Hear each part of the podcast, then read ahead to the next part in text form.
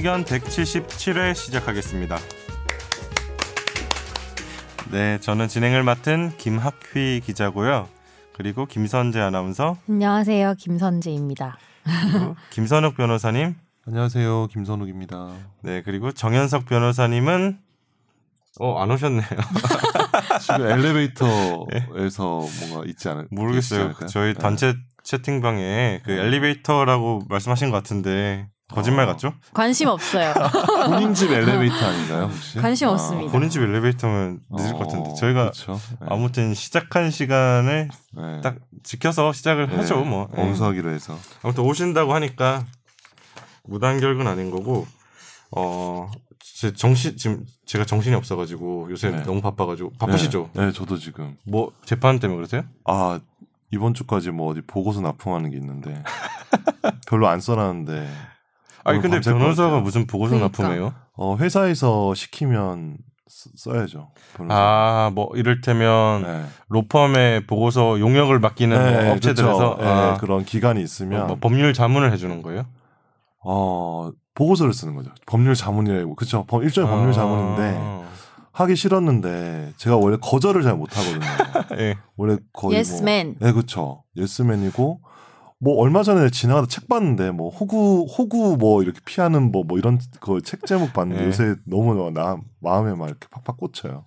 왜 이제- 거절 못 해요, 근데? 그러니까 이제 그 개인 사업자도. 됐는데 거절해도 되는 거 근데 아니에요? 그게 제가 어쏘 때 받은 거라서 어쏘 변호사 할 때 적폐를 청산하시죠. 아니 그때는 왜 거절 못 했냐니까요. 그때는 그러니까 뭐 하도 뭐 간곡하게 부탁하시고 내가 또 마음이 약해가지고 이게 뭐냐면 늘 손해 보고 살아요 이렇게.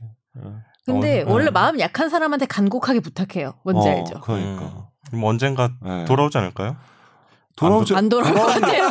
그것이 바로 호구지. 일단은 제가 안 회사. 생활하면서 느낀 거는 돌아온 건 없었습니다. 음. 네. 덕을 돌아오는 게 없었어요. 덕을 쌓는 거잖아요. 어, 덕은 다음 저기- 생이 다음 행복하겠지. 생에 혹은 어떤 제 어떤 한 4대 손 정도에서 어, 뭐 네. 쌓일지 모르겠는데 그 덕이 돌아올 줄 모르겠는데 아직까지 제 때는 없는 것 같아요. 음. 제가 누리니 누리지 못하는 덕은 필요 없습니다. 아 뭐 내가 만족하고 살면 음. 좋은 거 아닌가? 못 만족하시는 것 만족 같은데. 못해. 아니 하잖아. 거절했으면 불편했을 거 아니야. 아, 그러니까 거절하고 불편한 그 상황을 못 견디는 싫은 거죠. 거잖아요. 그렇죠.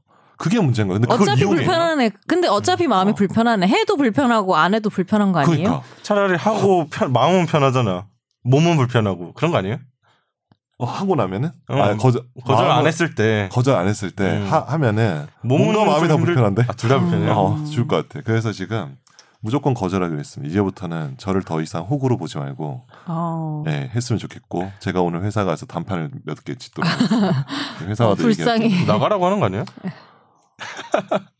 그래 그럼 안녕. 저 이거 편집해 주세요. 예, 편집해 주시죠. 예. 뭐 별일 없으셨죠? 예. 저는 네 별일 없고요. 뭐 저는 거절 잘해서요. 저런 일 잘 없습니다. 아, 저는 거절을 너무 많이 해서 탈인 것 같아요. 이제 거절을 좀 줄여야 하지 않을까. 음. 좀 이해도 해보고 받아주기도 하고 아, 이렇게? 살아야 하지 않을까 생각하고 있어요. 어떤 중용 서로 간에 어떤 중간 지점을 있으면 차, 찾으면 제일 좋을 것 같아요, 그죠? 거절 많이 하는 사람과 아예 거절 못하는 사람 네. 중간 정도가. 아니 제가 네. 혼자 오래 살았잖아요. 혼자 음, 오래 살다가 중간에 이제 동생이랑 같이 살게 됐는데 올해 음. 계약 기간이 끝나요. 10월에. 아, 그래서 올해는 진짜 탈출해야겠다. 찢어지죠. 올해는 올해는 내가 혼자 왜냐 혼자 오래 살았으니까 같이 살기 너무 힘든 거예요. 음. 그래서 내가 탈출을 하겠다라고 어제 선언을 했거든요. 어. 그 어머니랑 동생한테. 부모님한테? 어, 어, 그랬더니 서운해하는 거예요. 어. 되게. 음. 어. 근데 난 이해가 안 되는 게 지금 내 나이가 어. 28세인데 어. 혼자 사는 게 오히려 당연한데 그렇죠. 음. 내가 되게 배려를 많이 해서 살아주고 있는 거예요. 동생을 아 사라지고 있는 거예요 이거 지금? 살아주고 있는 건데 아. 그쪽에서 서운해하는 거예요. 그래서 그냥 아, 서운함도 네 몫이지 뭐 이러고 웃으면서 그렇게 얘기하고 쿨하네. 네 10월에 와, 나오기로 이거 했습니다. 배워야겠다 진짜. 예. 어쩔 수 없지 뭐 이렇게 이거 살고 배워야 있습니다. 돼. 우리가 그래도 정통 법률 팟캐스트를 지향하고 네. 있는데 네. 네. 법 쪽에 요새 이슈가 뭐예요? 법조계 이슈는 뭐 최근에 뭐 제일 관심 있는 거 뭐예요 개인적으로 지금? 지금요? 네. 본인 보고서 법조계 이슈. 아, 나 보고서 어떡하지? 아, 진짜. 아, 법조계 밤샐 뭐- 것 같아. 예? 법 쪽의 이슈 중에 법적 이슈는 이재명 지사 무죄 판결이 가장 큰 이슈죠. 예, 오늘 방송하겠지만 예. 그거는 뭐 저희 집중 탐구 네. 또 있는 것 같고 법적의 이슈는 요새 제 개인적으로는 어 이게 뭐 뉴스나 이런 것들 시사만 계속 나오는데 과연 AI가 얼마나 이 법률 시장에서 그러니까 법률 아. 법조인의 기능을 대체를 어디까지 할 수 있을 음. 것인가 되게 궁금해요. 왜냐하면 제가 AI 관련해서 음성이랑 이 뭐지 사람 얼굴 같은 거 합성하고 전화 변환하고 이런 것들 요새 기술들 되게 많이 음. 개발하고 있거든요. 이렇게 그 뭐지 벤처기 아니죠 이 스타트업에서 네. 근데 제가 그런데 뭐 자문을 몇 개는 했는데 헉, 엄청 이제는 음. 어 이게 인공지능이 생각보다 얘 정보를 학습하고 음. 정보 자기만의 어떤 결론을 뽑아내는 게 음. 발달해 가지고 음.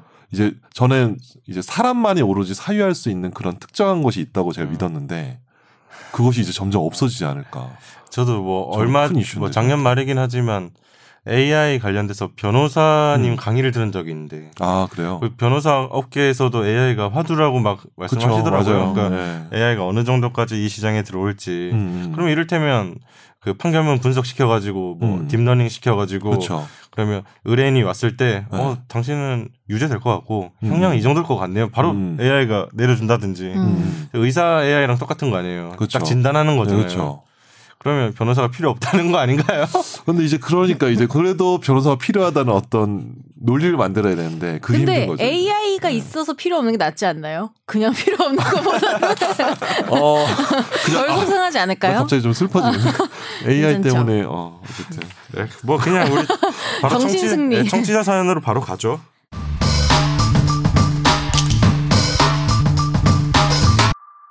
원래는 아버지와 같이 거주하려고 계약한 집이었는데 제가 급작스럽게 가계약 후에 직장을 옮기게 되면서 현재는 아버지 혼자서 생활하고 계십니다. 이사 후에 9개월 만에 아버지 집에서 주말을 같이 보냈는데 화장실 전신 샤워기 수도꼭지를 닫아도 물이 새는 걸 확인했습니다. 아버지께서는 화장실이 두 개라서 한 곳만 멀쩡하면 괜찮다 생각하셔서 집 주인에게는 연락을 안 하셨습니다. 생각을 해보니 내년에 이사를 하려면 수리를 해야 할 것 같아서 집주인에게 연락을 해서 상황 설명을 했더니 어, 설비 기사분을 연결해 줬습니다.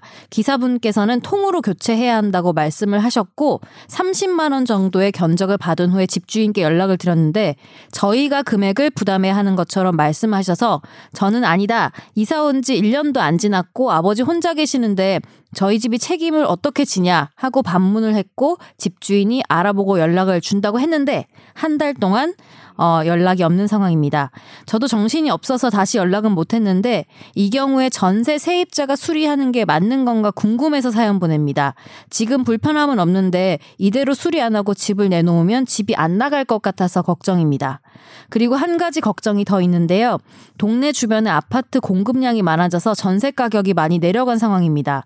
저희 아버지께서 살고 계시는 곳은 빌라인데 인근 아파트 전세 가격 하락으로 내년 부동산 경기가 어떻게 될지는 모르지만 현 상황과 비슷하면 어, 집주인이 전세 가격을 내릴 생각이 없다면 저희는 매수자가 나타날 때까지 무작정 기다려야 하는 건지 궁금합니다. 일단 첫 번째 거 먼저 보죠. 그러니까 이 수도꼭지 문제가 생겼는데 네, 이 30만 원 정도 나왔어요. 네, 이거 누가 돈을 내야 되느냐 이 문제잖아요. 집주인이 내야 되는지 이 음. 세입자가 내야 되는지. 요거는 이제 건물이 있을 때 화장실이 없으면 안 돼. 화장실엔 수도꼭지가 없으면 안 되잖아요. 근데 네. 수도꼭지에서 물이 새는 거는 건물의 가장 필수적인 기능에 흠결이 생긴 거니까 당연히 임대인이 수선 의무, 집주인이 음. 부담하는 게 맞고요. 이거 그냥 안 고쳐줘도 본인이 고친 다음에 음. 그곧이 물 새는 장면 같은 거 동영상 촬영하고 그 다음에 이제 수리 장면을 사진 찍은 다음에 그 견적서와 영수증을 사진 다 첨부해가지고 나중에 나갈 때 받으시면 됩니다. 이거 그냥 기다리지 마시고 음. 불편한데 왜 이렇게 그냥 쓰고 계세요? 음. 그냥 다 고치고 난 다음에 청구하면 되는데 집주인이 끝까지 안 주면 어떻게 해야 돼요? 안 주면 뭐 이제 내용 증명 보내야지. 뭐 내용 증명 보내고 뭐 내용 증명이야. 막 내용- 최종 의견 몇 년 하면서 배운 거는 네. 내용 증명밖에 내용 아 없어요. 근데 내용 증명은 어떻게 보내야 돼요? 내용 증명 우편은 간단해요. 이렇게 그 내가 보낼 통고서 같은 거 있잖아요. 예. 편지 같은 거를 출력을 해가지고 두 부 정도 출력했나? 저도 이제 직원한테 시키니까 근데 이제 출력해서 이제 우체국에 내용 증명 우편 보내려고 했다 하면은 음. 그 법원 그러니까 우체국에서 이렇게 도장 스티커 같은 걸 붙여줘요. 이렇게 음. 붙이고 음. 그리고 우체국도 사본을 보관하고 어. 그런 식으로 해서 이제 이 내용으로 우편이 같다라는 걸 증명할 수 있게 음. 우체국도 보관하고 당사자한테 주고 그리고 보내 받을 사람한테 갈 거 이렇게 해서 그 그게 이제 받을 사람한테 그러니까 어쨌든 이게 발송본은 이제 또 등기 우편으로 가서 음. 이제 누가 받았는지가 다 조회되죠 우체국 택배 음. 조회 시스템에서 그러면 내용은 아무튼 지금 말씀하셨던 뭐 네. 지금 물이 샌다는 거에 증거, 뭐 사진 같은 거 찍어서 네 그렇죠 좀 넣어주고 네, 네. 이래해서 우리가 수리를 했다. 네, 견적서 네. 붙여주고 예, 예, 그렇죠. 그러면 청구하면 이렇게 돈을 내, 청구합니다. 네. 네. 이 내용으로 그냥 편지를 써서 그렇죠. 보내면 된다. 그러니까 뭐 사실은 내용 증명이라는 게 형식이 딱히 있는 게 아니고 내가 어떤 형식의 뭐 편지든 뭐 카드든 뭐 통고서든 뭐든 간에 이런 식의 내용이 같다는 거를 증명해 주세요라는 뜻이거든요. 음. 그러니까 뭐 형식은 별도로 없고 그냥 대충 써가지고 보내시면 돼요. 말투만 변호사 말투로 쓰면 되나요? 네. 말투만 변호사 말투, 뭐 정현석 변호사님 말투로 쓰시면 좀 더 이렇게 임팩트가 있지 않을까 이렇게 좀 그냥 뭐 간간히 어떤 드립 좀 건조하게. 뭐 팩트만 써서 보내도 크게 상관은 거 아닌가? 능 그렇죠, 말투 그렇죠. 쓰면 안 되죠. 네? 능 말투 쓰면 아, 안 능, 되죠. 아 그런 거 그런 거는 좀 약간 하다능 이런 거 안 되죠. 하다는 아, 아, 장난치면 아 그렇죠 물이 써서 부- 아, 아, 좀 그거는 좀 예. 예, 아무튼 첫 번째 질문은 집주인이 어떻게든 음. 좀 고쳐줘야 된다. 그리고 이게 아파트 전세 가격 하락은 법과 현실이 너무 달라. 내 집도 아닌데 그걸 걱정해야 되나? 전세금 안 어떻게든 주면 돌려줘야 되는 거 아니에요? 계약 기간 끝나면? 근데 이게 이제 법과 현실이 괴리가 있는 그러니까. 거죠. 이게 대개의 집주인들은 그 전세금을 다 썼기 때문에 예. 보유하고 있지 않잖아요. 돌리고 있죠. 그리고 네, 돌리고 있죠. 그래서 거의 그거는 거의 모든 집주인들이 그런 것 같은데. 예. 그래서 이거를 집주인이랑 제가 협의를 해서 가격을 낮춰서 조금이라도 이렇게 어째 전부는 아니고 일부라도 최대한 다 받아서 이렇게 할 수 있도록 하시는 게 좋을 것 같아요. 압박을 많이 하셔야 돼요. 또 그거 안 있던데. 그러면 안 그러니까 줘요. 저도 전세 들어갈 때 보니까 네. 그, 그, 공, 아, 안녕하세요. 바로 갈게요. 그, 공인중개사 분이 네. 전세, 아니었어요? 전세 보증보험, 미안해요. 네. 전세 보증보험, 네. 나 이걸 하라고 하던데. 자다 일어난. 아 전세 보증보험. 네. 그렇죠. 전세 보증보험 그렇죠. 전세 보증 보험은 어 특정한 금액 이하로는 가능한데 웬만한 아파트는 거의 다 아파트 빌라 다 음. 커버가 되거든요. 그래서 근데 보증보험 들면 뭐 네. 걱정할 필요 없이 돌려받을 수 맞아요. 있다. 뭐 네. 이런 네. 말씀하셔가지고 그거 근데- 알아보셔도 될 것 같아요. 예, 근데 이게 사실 보험료 처음에 제가 이제 보증보험 이게 홍보하는 건 아닌데 음. 보험료가 처음에 되게 비싸 보이거든요. 네, 한 되게 비- 100만 어, 예. 돈 되던데. 예, 근데 비싸 보이는데 나중에 집못 아, 빼가지고 몇 억을 못 어, 빼면은 몇억 못 뺐을 때 잠깐만요. 지금 방송 중이에요? 네. 예, 예, 예. 몰랐어요. 아 나는 전혀 몰랐어요. 아, 예, 방송 중이죠. 아무튼 예, 정현석 예. 변호사님 오셨습니다. 반갑습니다. 아, 그래요? 아, 네. 저는 그냥 나는 준비하고 있었어요. 무단 결근이라고 아. 생각했는데 오셨네요. 무단 결근이랑 또 말했어요. 아예 아, 말했어요. 무단 무단 결근 결근까지는. 아니다. 엘리베이터에 있다. 어. 지금. 집 엘리베이터에 있다고 음, 죄송합니다. 얘기했죠, 제가. 물론 변명의 여지가 없지만 좀 당겨진 건 있잖아요. 예, 네, 좀 약간 아 샤워- 약속을 좀 당겼죠. 네, 우리가 예, 그래서 뭐 제가 괜찮다 그랬으니까 네, 죄송하지만 기다렸어요. 예. 갑자기 당겨졌다는 얘기 좀 해주세요. 한 30분 정도. 아 갑자기 녹화 시간이 갑자기 아니지 어제 공지. 제가 어제 어제 오후에 어제 얘기했어. 부탁했잖아요. 뭐 갑자기야. 어제 정도면 갑자기죠. 어 갑자기 법정 저는 저는 10시 20분에 원래 일정이 있었어요. 뭐냐면 집에서 잠깐 앉아 있었어야 돼요. 소파에. 어제 내용 증명 보냈잖아. 내용 증명 보냈어요. 원래 늘 10시 증거도 20분에는 집에 잠깐 앉아 있어야 되는 사람이에요. 근데 이렇게 일부러 온 거면 고맙다고 해야지. 판사님 판단해 주시죠. 어, 피고인을 진짜 법이 허용하는 극형에 처하고 싶은데 보고 있는데 어쨌든 아니, 죄송한데 법을 바꿀 생각이네요. 극형이 아니 극 극혐이란다. 피고인을 법이요. 극혐에 극혐에 처한다. 처한다. 법이 허용하는 극혐입니다. 예. 더불어 극혐 티콘을 하나 보낸다. 아무튼 뭐 첫 번째 사연은 네. 끝났어요. 벌써요? 네, 첫 번째 끝났어요. 사연은 이게 좀 아, 어. 스- 스무스하게 답을 해주셔가지고 그래, 아, 내가 더 스무스하게 할 수 있었는데. 어. 킬. 네. 두 번째 해보세요 그러면. 못 봤어요. 두 번째 사연 제가 할게요. 읽어드릴게요. 사연팔이. 안녕하세요. 최종 의견에 도움 요청할 일이 없었던 걸 다행으로 여기면서 평소 잘 듣고 있는 shy 청취자입니다. 소박한 궁금증이 생겨서 메일 드려봅니다. 가우스 전자 웹툰 2회차를 보니까 마지막 장면과 관련해서 이런 댓글이 있습니다. 법알못이 궁금증 생겼습니다. 변호사가 자기 변호하는데 상대방에게 고소를 취하하는 조건으로 합의금을 요구하면 변호사법 위반이 안 걸립니까? 피해자로 인정해 줍니까? 역덜미 걸리지 않는지 급 궁금. 어떻게 되나요? 어떻게 되나요? 정 변호사님. 이게 맥, 맥락이 어떤 거냐면 저도 이 웹툰을 URL을 같이 보내주셔서 제가 웹툰 안 보는데 이거 들어서 음. 봤거든요. 우리도 네. URL을 올렸어야지 채팅방에. 난 못 봤단 말이야. 아 그래 내용 내용 왜 바- 반말해. 대본에 보냈어요. 김학기 나한테 반말했어요. 어, 반말 안 했어요. 아 그래? 이렇게 했어요 방금. 시청. 청취자 한번 들어보세요. 비디오 판도 비디오 아, 판도. 갑자기 황교안 대표 생각나네. 너 아까 악수 안 해주지 않았어? 나 들어왔을 때?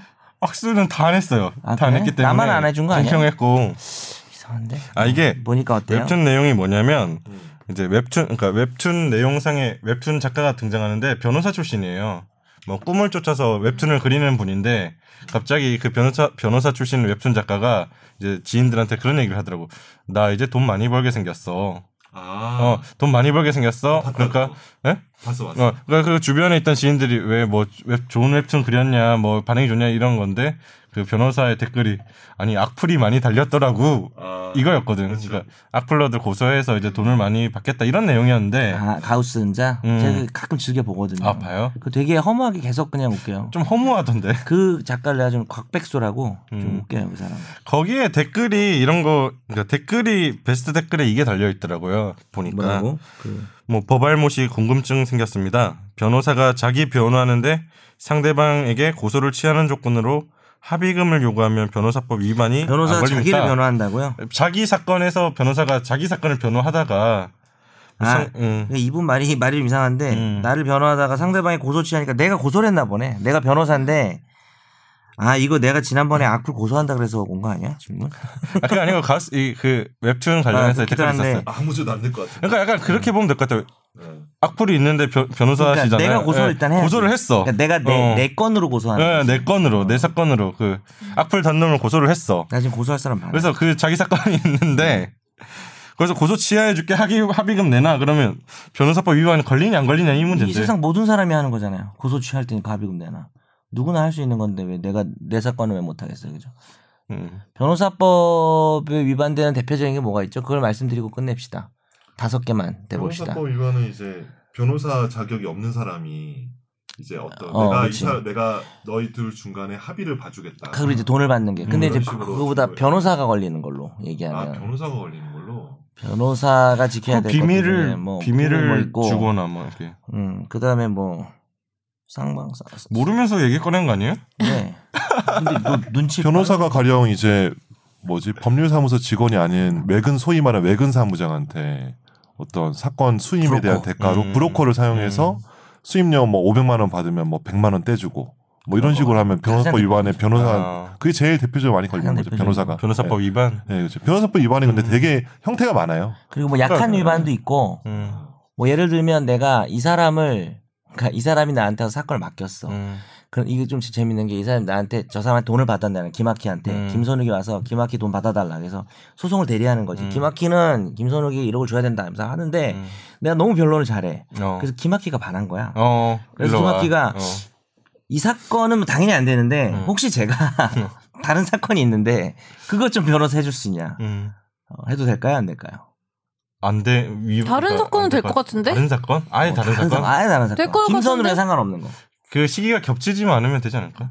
아, 상관없나? 어, 뭐좀 나름 그래도 비슷한 말이네. 그러니까 그 이 사건이 끝나면 괜찮은데 이 사건 진행 중에 이걸 하게 되면 무슨 문제가 생기냐면 그래서 막 싸우고 김선 변호사한테 아유 그럼 오늘 수고하셨습니다. 이제 법정 나오면서 들어가세요. 그리고 이제 일로 가는 거지. 그래가지고 얘기하고 어디 가시는데요? 그랬더니 상대방이랑 좀 할 얘기가 있어가지고 그러면은 사실 이게 정들고 저 사람 이해관계 위해서 싸우는 사람이잖아요. 음. 그래서 적이 됐을 때는 좀 문제가 있다 그래서 이게 보통 고위공직자. 뭐 고위공직자 검증 보도 이런 거 할 때 보면 음. 고위공직 공직자 중에 변호사 출신들이 많잖아요. 네네. 그런 문제들이 좀 걸리는 케이스들이 있더라고요. 그쵸. 그렇, 그러니까 그쵸. 뭐 그, 방금 말씀하셨던 케이스라든지 아니면 자기가 어떤 고- 다른 공직에 있을 때 알게 된 사건을 뭐 음. 수임을 한다든지 뭐, 네네네. 뭐 그런 뭐 그렇죠. 그런 게 있죠. 그리고 이것도 음. 되게 되게 유명한 중요한 상식일 수 있는데 법무법인이라는 말 들어보셨잖아요, 당연히 로펌. 음, 음. 근데 그냥 뭐 변호사들이 있는 곳이나 생각하는데 예를 들어 김앤장은 법무법인이 아니에요. 어, 그러게요. 뭐, 예, 예. 법률사무소예요.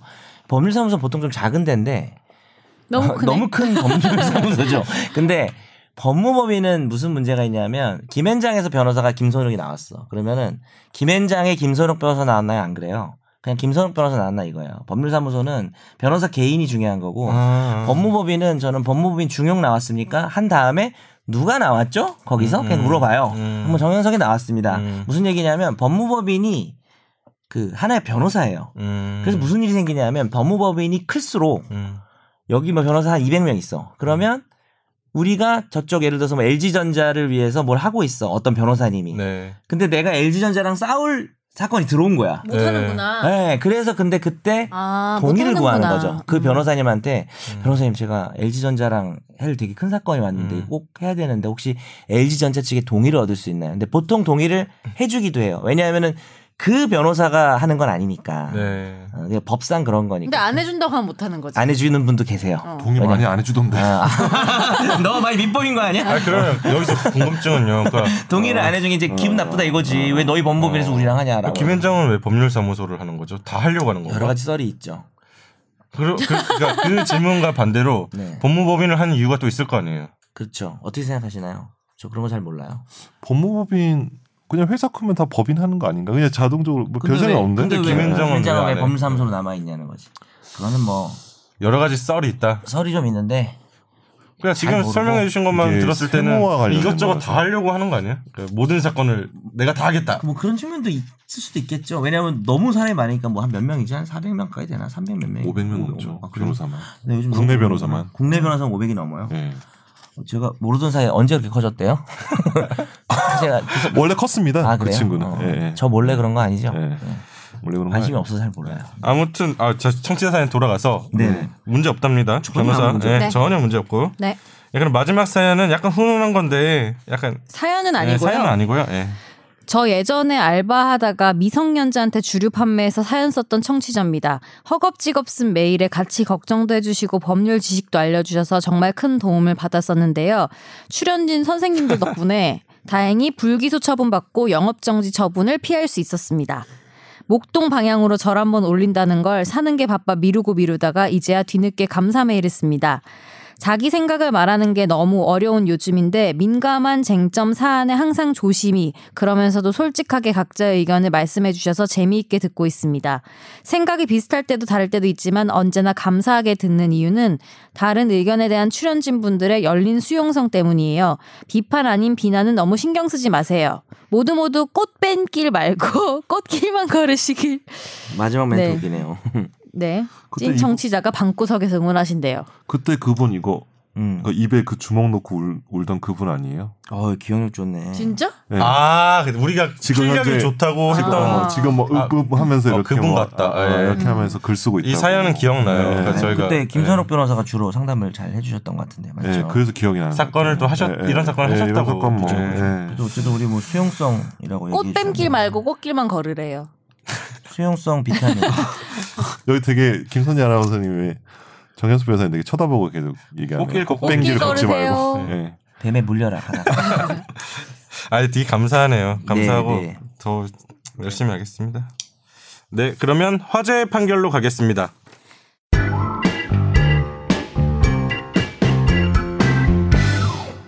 (2017년) 태국 파타야로 해외 인턴십 프로그램을 떠난 A 씨는 두 달 뒤 현재 한 콘도 22층 옥상에서 떨어져서 사망했습니다.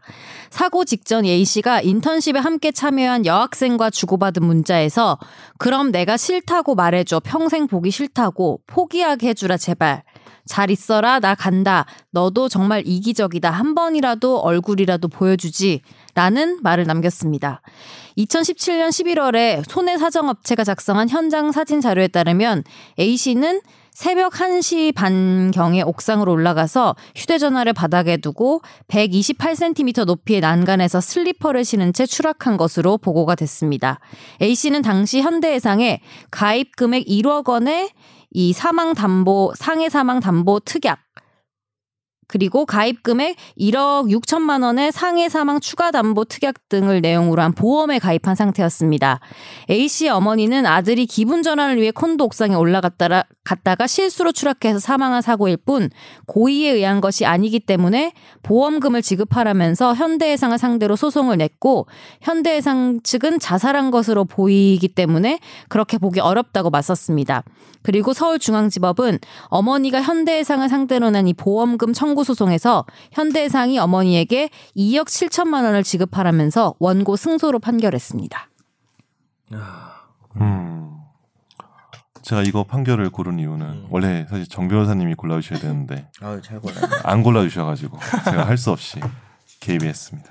근데 네. 그냥 흔히 하는 생각이 자살하면 음. 안 된다. 보험금 안 준다. 그래서 우리가 왜 그런 사고 같은 것도 위장하잖아요. 그치. 보험금 음. 받으려고. 네. 그냥 그렇게 생각했는데 왜 이거는 안 되는지 의문인데. 아, 자살로 단정할 수 없다는 게 핵심 아니에요? 그렇죠. 그러니까 원래 보험 사고는 그러니까 내가 이제 길 가다가 내가 우연히 다쳤어. 근데 나의 의지가 개입이 안 됐잖아요.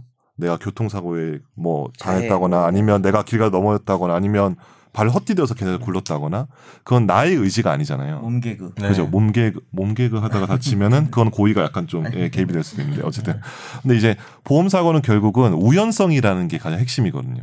나의 어떤 의지가 개입되지 않아요. 그러면 우연성이 없는 고의적인 거는 보험 사고가 아니고 보험금을 안 줘야 되죠. 음. 왜냐하면 그렇게 되면은 다 줘야 되니까. 그렇죠. 보험금을 노리고 어떤 고의적인 사고를 연출을 하니까 우리 통상 보는 뭐 자동차 그 음. 뭐지.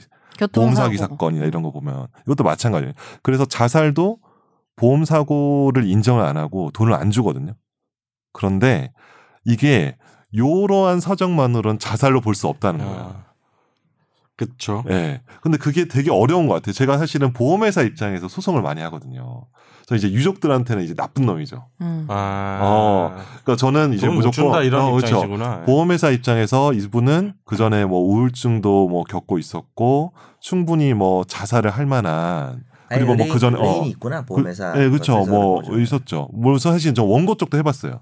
원고 쪽도 해보고 뭐 피고 쪽도 해봤는데 이제 고의 그러니까 한마디로 이제 어 이 사람이 그런 자살을 할 수밖에 없었던 사정이라는 걸 막 계속 보험회사는 말을 하죠. 어떤 뭐 그 전에 보낸 메시지나 뭐 유서의 존재나 뭐 그전 뭐 되게 심약했다거나 아니면 의무 기록 같은 거 보면은 뭐 우울증으로 치료를 받은 적이 있다거나 뭐 그런 음, 것들 음. 그런 것들을 내는데 그것만으로는 사 근데 이제 이 판결에서는 아니 그것만으로 이- 잘 이- 있어라 어, 나 간다라는 어, 게 어 그게 자살을 암시하는 거 아니라는 거죠. 그리고 여기서 보면은 뭐 그 전에 뭐 국토종주도 하고 트래킹이나 도전적인 것도 했는데 평소에 한마디로 그런 뭐 여자 인턴과의 어떤 그런 음. 어떤 뭐라고 해야 되지 뭐 시련 같은 그치, 어떤. 그런 것 때문에 자살을 했다고 단정할 수 없다는 거죠. 그러니까 음. 이거는 우연히 넘어 그래서 정말 자기 자의로 자살한 게 아니고 그렇죠. 어떤 어떤 우연한 사고에 의해서 음. 떨어졌을 가능성도 충분히 있기 때문에 음. 이거는 보험 사고라고 볼 수 있다. 돈을 보험- 줘야 된다. 보험금을 이제 지급하기 싫으면 보험회사가 자살이라는 걸 입증을 명확하게 하라는 얘기고. 음. 아까 선재 말한 것처럼 만약에 이제 고의로 위장하는 사람이면 오히려 이런 문제는 안 보냈겠죠. 오히려 뭐 진짜 사고처럼 보이는 정황들을 일부러 인위적으로 만들었을 텐데 뭐 특별히 음. 그런 건 없고 사실 헤어졌을 때 이 정도 문자는 가능하죠. 그죠? 잘 있어라 나 간다. 음. 음. 너 정말 이기적이다. 이게 뭐 이별의 죽겠다는- 의미일 수도 네, 있으니까. 우리가 그렇죠. 봐도 네, 네. 자살 자살의 의미로 이거를 다 단정할 그렇죠. 수는 없겠죠. 지금 그- 사고인지 자살인지 불확실하니까 네. 그러니까. 그거는 판결이 맞는 것 같아요. 음. 그러니까- 그러니까 이것만으로는 자살로 볼 수 없다.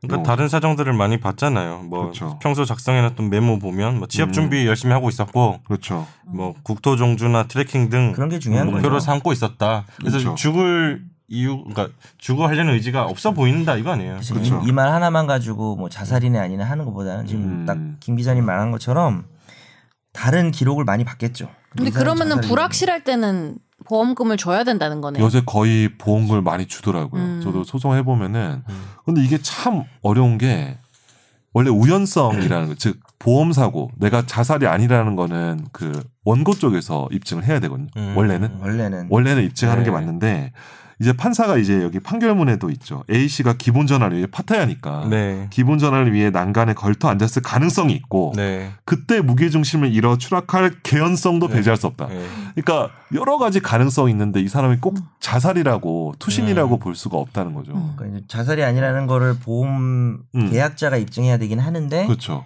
사실 자살이 특이한 특수한 상황이긴 하잖아요. 워낙 특수한 상황이죠. 현실적으로. 그러니까 네, 이제 그렇죠. 거의 약간 이런 상황이 벌어지는 거죠. 그래서 그래- 보험사에서는 의무 기록을 막 떼요. 어떤 우울증이나 이런 음. 것도 치료받은 아. 전력이 있는지. 현실적으로 보험회사가 입증하는 것처럼 거의 그, 그렇게 현실적으로 그렇게 되죠. 원래는. 원고가 입증해야 원고 입증하는데 되는데. 원래 법리적으로 맞는데 네. 소송하다 보면 보험사가 입증을 해야 되고 저는 근데 이런 사건을 저 꽤 많이 했거든요. 제 음. 투신 자살 전문 거의 우리 회사에서 아. 했는데 그러니까 자살의 양태를 너무 투신 자살 뭐 어떤 거는 어 아, 너무 사실 너무 끄- 음, 음. 너무 이제 너무 마음이 아픈 것도 음. 많아요. 이 자살의 형태를 보면. 네. 은 근데 이제 그걸 보다 보니까 어좀 그, 그 사건 하면 좀 성격이 좀 안 좋았던 것 같아요. 그래서 음. 내가 나중에 사건 이거 안 하고 싶다고 음. 회사에. 뭐 일단 저희가 막 네. 취재하는 입장에서 이게 자살이냐 아니냐 볼 때는 유서있냐부터 좀 확인. 그렇죠. 그런 것도 많이 보죠. 근데 되게 유서 없어요. 되게 없어요. 되게 없어요. 그런 유서 있으면 확실하죠. 유서가 없으니까 오히려 문제는 요새 거예요. 있으면 뭐 네. 음, 그거부터 저희는 네. 확인하고 간단하지. 나니까. 제가 아는 네. 분이 보험 회사에 다니는데 그래서 이런 생명보험이나 음, 정말 죽었을 때 나오는 그런 큰 돈 나오는 것들은 음. 되게 심사가 엄청 까다롭대요. 엄청 까다로워요. 그래서 네. 예를 들면 제 여덕- 나이 여덕인데. 그러니까 제 나이 때 가입은 거의 불가능. 아, 왜냐하면? 나는 어리니까 음. 생명보험. 그러니까 이런 거죠. 어, 28세 어린애가 왜 생명보험에 가입하려고 하지? 어. 혹시 딸린 가족이 있나? 뭐 이런 것 때문에 잘 오히려 가입이 좀 힘들다고 하더라고요. 생명보험 가입하셨어요? 저는, 저는 뭐 와이프가, 하나 있어요. 와이프가 저 들어놨더라고요. 아 진짜? 뭐 전화? 전화 가면 동의라고 그래. 그래서 내가 네. 어 뭔데 그랬더니 어, 자세히 몰라도 돼. 피보험자의 동의를 받아야 되니까. 김 변호사님은요? 저는 뭐 제가 자의를 하나 들었어요. 아. 뭐 큰 금액은 아닌데. 예. 어, 나는 전혀 안 들어서. 저는 금액이? 아, 금액이 그래요? 되게 커서 음. 주의하고 있어요.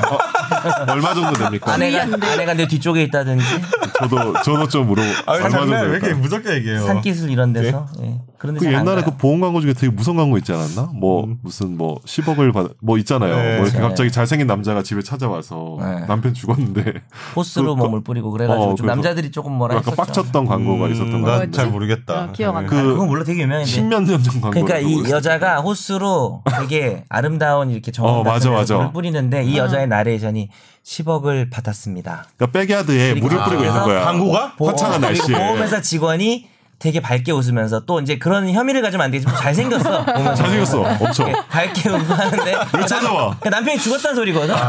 그거는 좀 아, 문제 있는 것 진짜? 같아. 어, 그건 조금 근데 약간 요즘 감수성으로는 어, 남의 죽음에 대해서 욕 얘기할 엄청 수 먹었어. 우리가 좀 나이가 많아서 그런가 이거 모르네. 어, 모르죠. 어떻게 둘다 전혀 몰라요. 이게 들어요. 다른데. 이 광고가 2000년 중반에 나왔어. 아 그러니까 모를 정도는 아닌데. 몇 년? 2000 중반이 몇 년이에요? 2004년인가? 야, 너- 저 너희들이 뭐- 2004년에 중학생이었어요. 내가 2005년 시험 붙고 중학생 2006년인가 나왔던 것 같아. 음. 프루덴셜인가? 저- 아 이거 말해야 되나? 아. 하여튼 광고였는데. 중학생이었어요. 일단 넘어갈게요. 네. 네. 프루지오는 아니지 프루지오. 네? 아니. 프루지오는 아니고요. 네. 네. 프루지오는 보험이 없고요. 네, 그러면 집중 탐구로 가겠습니다.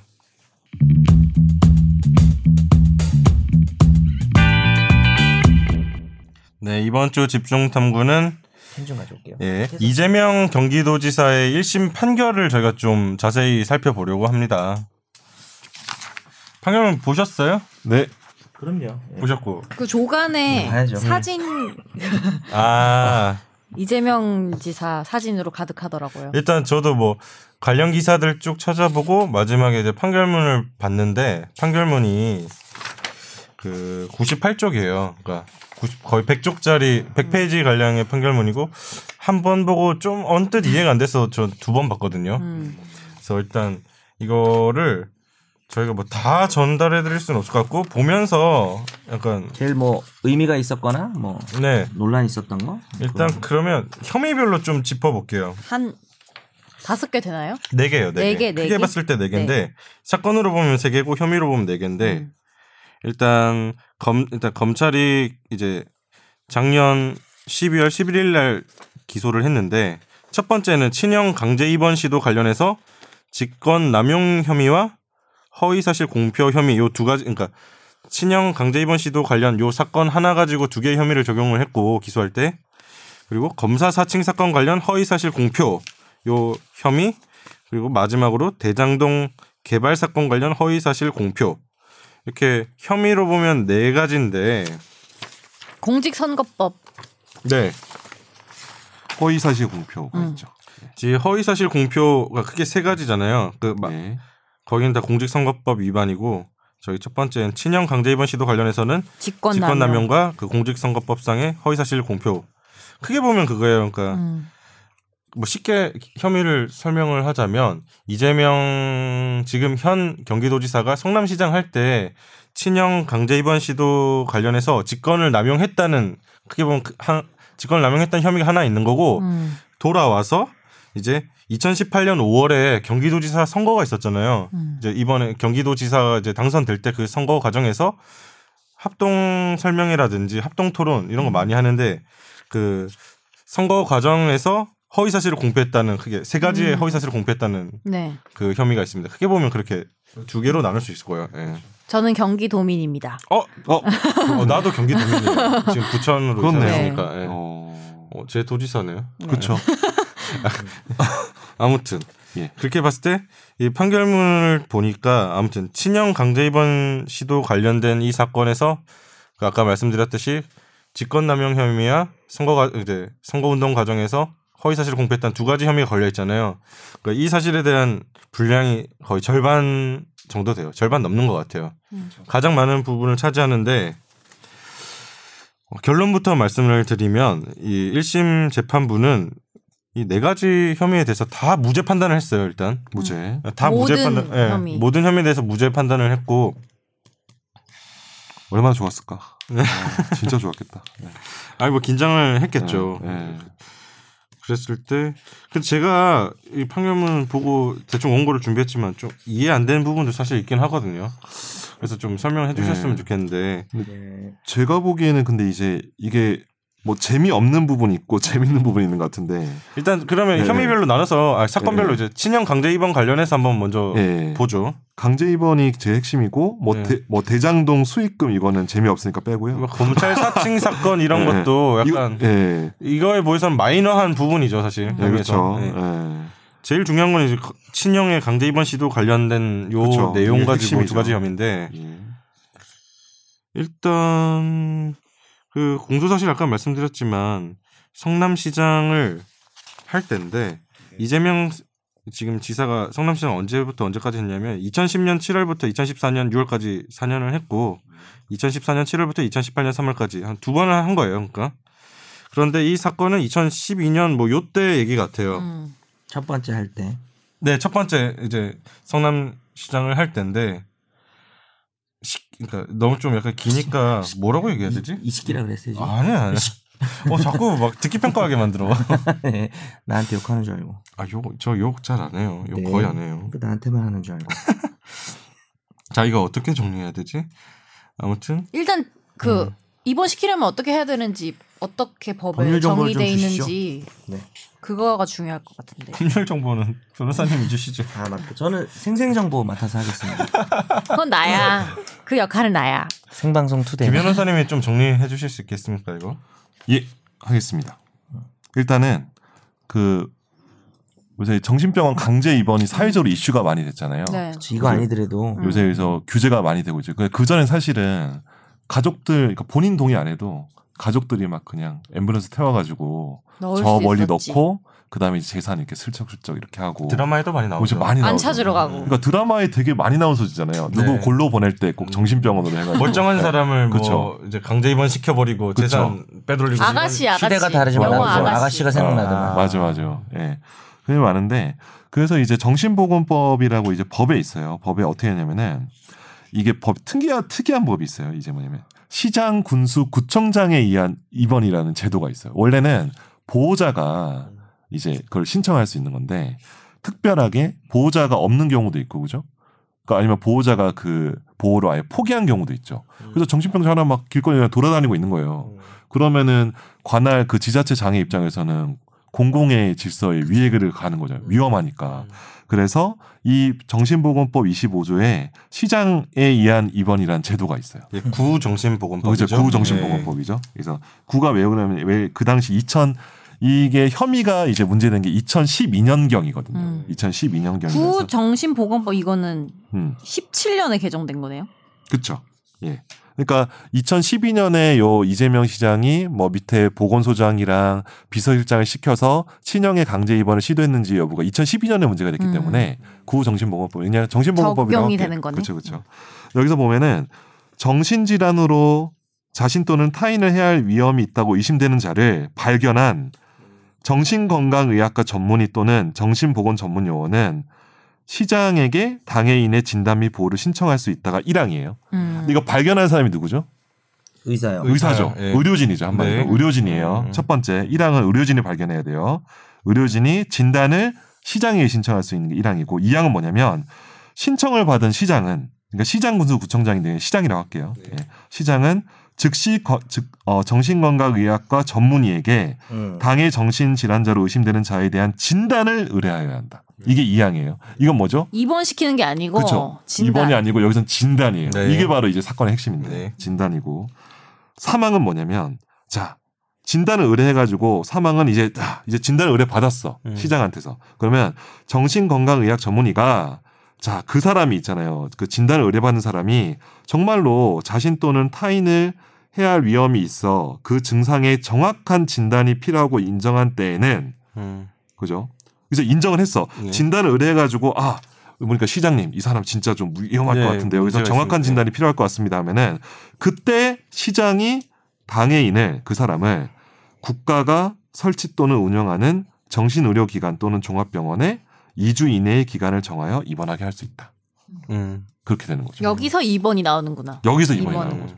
그러니까 2항, 그러니까 1항은 발견이죠.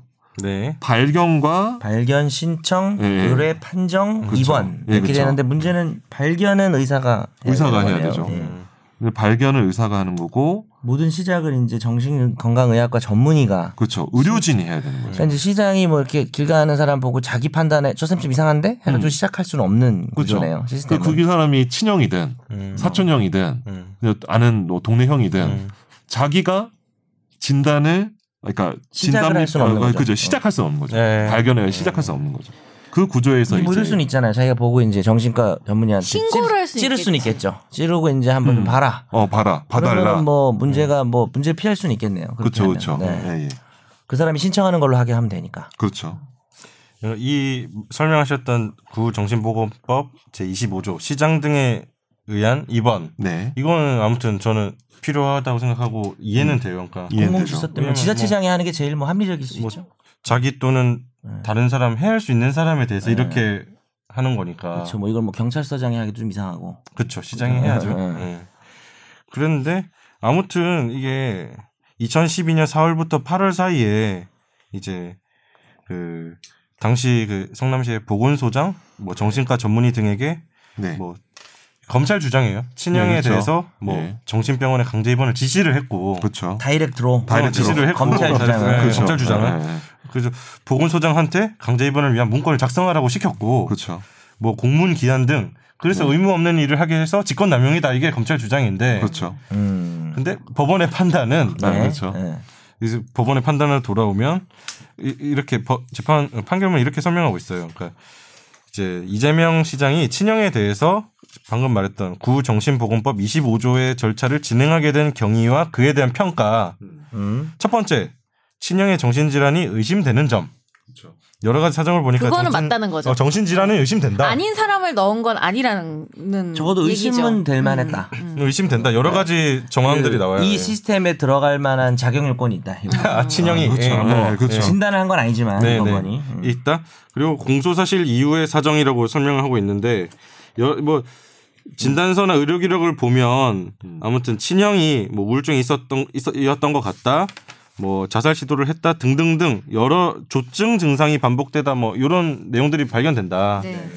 세 번째 보면 뭐 가족력 및 어. 친형에 대한 모친과 형제 자매들의 치료를 권유하기 위한. 노력에 있었다. 네. 있다는 거고 네 번째 보면 네 번째 이제 이재명 시장이 이, 저, 이 정신보건법 제 25조 절차 진행에 관한 평가가 있는데 재판부는 이렇게 평가를 하고 있어요. 뭐 어, 물론 이 친형이 정신질환으로 자신 또는 타인을 해야 할 위험이 있다고 의심되는 사람에 정확히 들어맞지 않고 이 친형이 정신질환자의 의심을 받는 것에 대해서 뭐 그 친형의 처나 성년 성년의 자녀가 이를 받아들이지 않고 있는 마당에 뭐 이재명 시장이 굳이.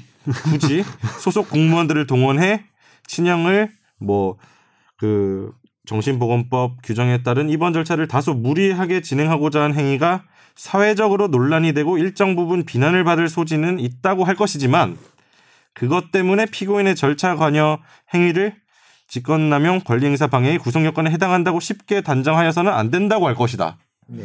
저 이걸 봤을 때 처음에 첫 느낌이 어 뭐야 이게 처음에 뭐 이렇게 잘못했다는 건가 잘못 안 됐다는 건가 지금 이게 음. 판결문을 읽은 거죠. 네, 판결문을 읽은 겁니다. 예. 결국 도덕적으로 비난받을 소지는 뭐 있을 소지는 수 있어도 그쵸. 법적으로는 어- 네. 애매하다. 네. 애매한 게 아니라 법적으로 없다는 뭐 거네. 유죄 어. 이, 이 죄는 아니다. 네, 법적으로는 직권남용 아니다. 권리 방해죄 네. 그리고 뭐 다른 죄가 뭐 특별히 그러니까 법원은 기소된 범죄만 보는 거니까 근데 뭐 다른 범죄도 사실 뭐 딱히 떠오를 수는 없는데 뭐 강요죄 이게 뭐 사실 직권남용하는 게 이게 강요의 하나의 형태긴 한데 네 그렇죠 그러니까 여러 설명이 상당히 긴데 아까 말씀드렸듯이 판결문 어, 판결문이 100쪽 가까이 되기 때문에 그 중에 이제 저희가 이제 좀 약간 핵심적인 부분이라고 되는 부분을 인용한 건데 아무튼 이게 뭐 비난받을 소지는 있다고 할 것이지만 직권남용 구성 요건에 해당한다고 뭐 단정할 수 없다는 게 재판부 판단인 것 같아요. 예 그리고 이어서 그런 얘기를 하죠 음. 그 정신과 전문의에 의한 그 진단 없는 그런 입원이 불법적 불법적인 입원인데 사실은 이 지금 마- 말했던 그 아까 김선욱 변호사 설명했던 입원 절차가 음, 어, 이거 뭐 대면 진단 없이도 가능한 거 아니냐. 음, 라는 이런 판단을 했잖아요 이재명 시장. 네. 근데 그렇게 판단한 부분이 어 구정신보건법에 따른 입원 집행 행위 자체를 위법한 것으로 볼 수는 있다라는 말을 했어요 사실은. 음, 그거를 위법하다고 볼 수는 있지만 다른 모두 절차까지 모두 위법 부당한 어떤 목적이 있는 건 아니지 않냐. 그거를 뭐 요런 또 애매한 말이 있었습니다 판결문에. 그래서 무죄는 무죄인데 음. 약간 뭐가 좀 여운이 남는 표현들이 있었던 건 그러니까 사실이에요. 판결문을 보면서 제가 처음에 잘 이해가 안 됐다고 말씀드렸던 게 이런 부분인데 약간 여지는 있지만 아니다 이런 식으로 자꾸 설명을 하더라고요.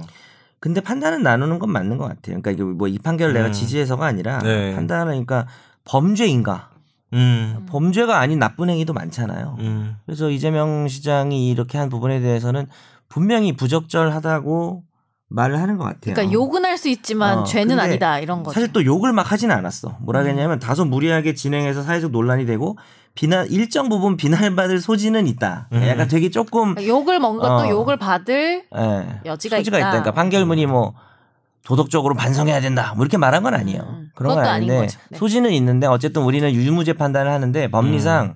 유죄는 아니다. 음. 약간 이렇게 얘기한 것 같아요. 그렇죠. 결론을 보면 아무튼 이 부분 공소 사실은 범죄의 증명이 없는 경우에 해당한다. 무죄를 선고한다. 네. 뭐 첫 번째 친형 강제 입원 관련해서는 뭐 이 정도인 것 같은데 네.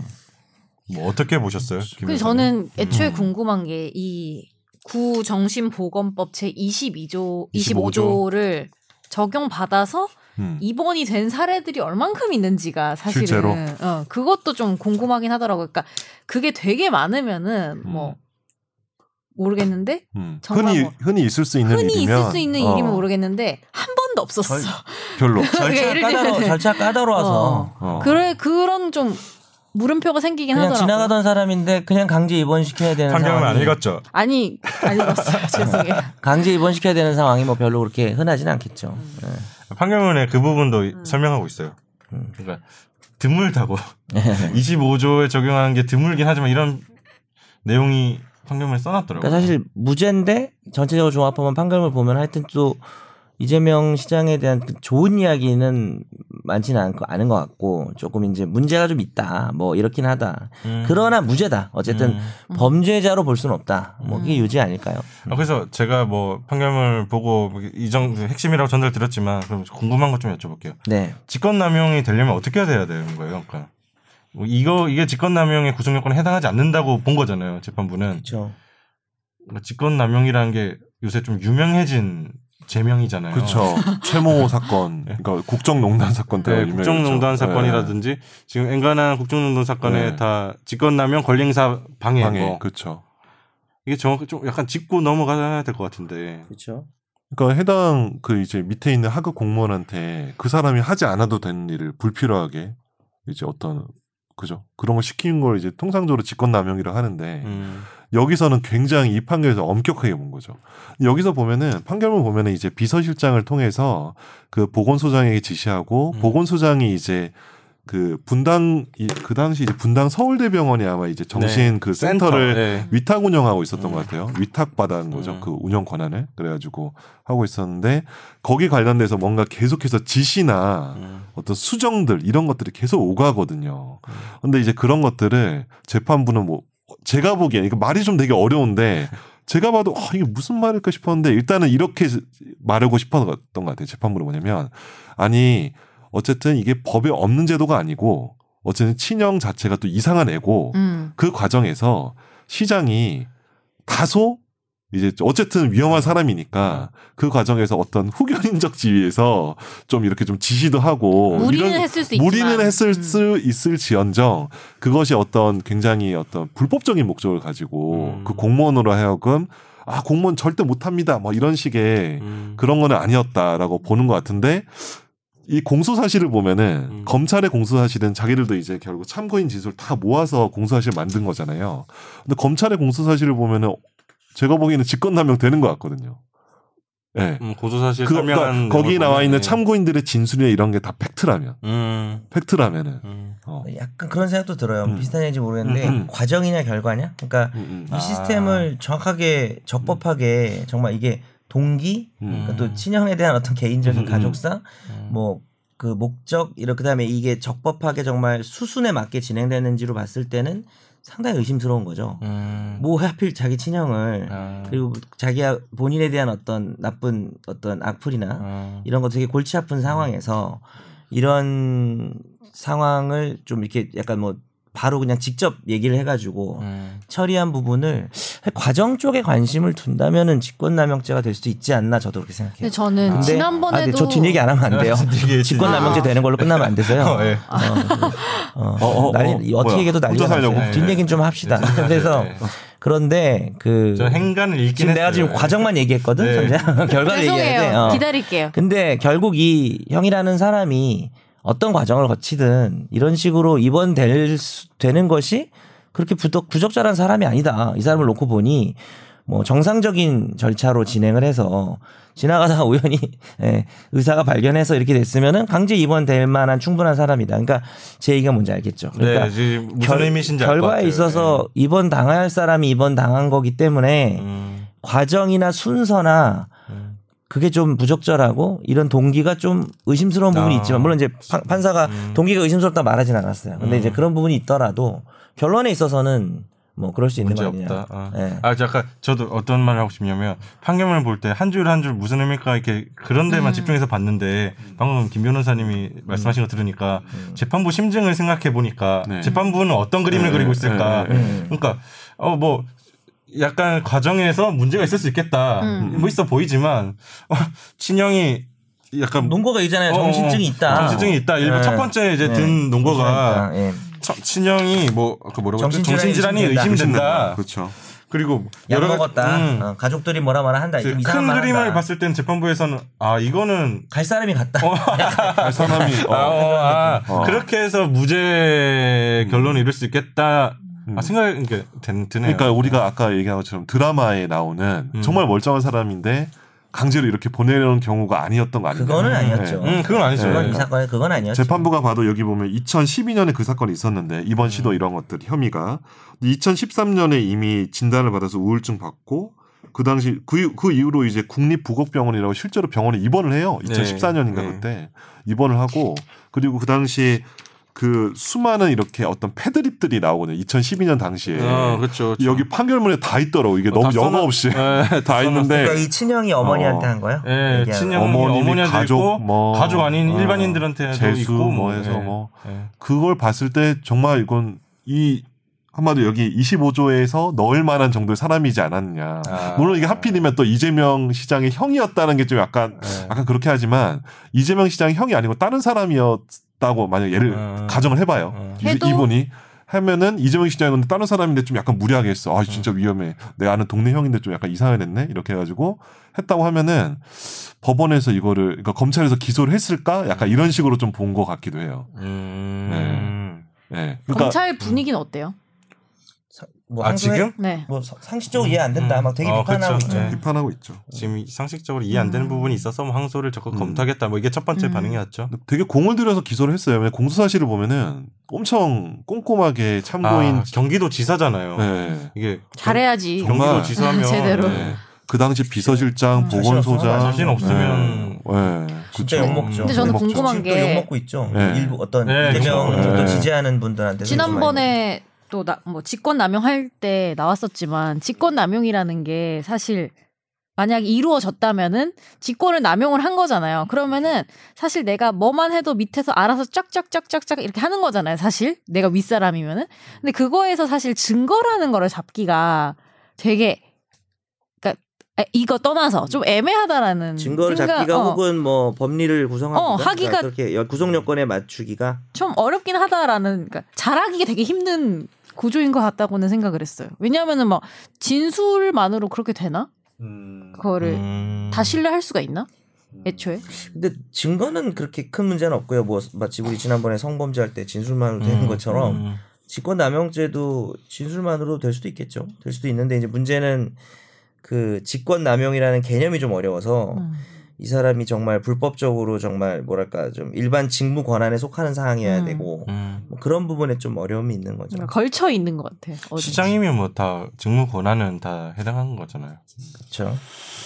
근데 이게 아, 정- 저는 항소심에서 어, 좀 지켜봐야 될 것 같다는 생각이 이제 이재명 지지자한테 좀 죄송하지만 음.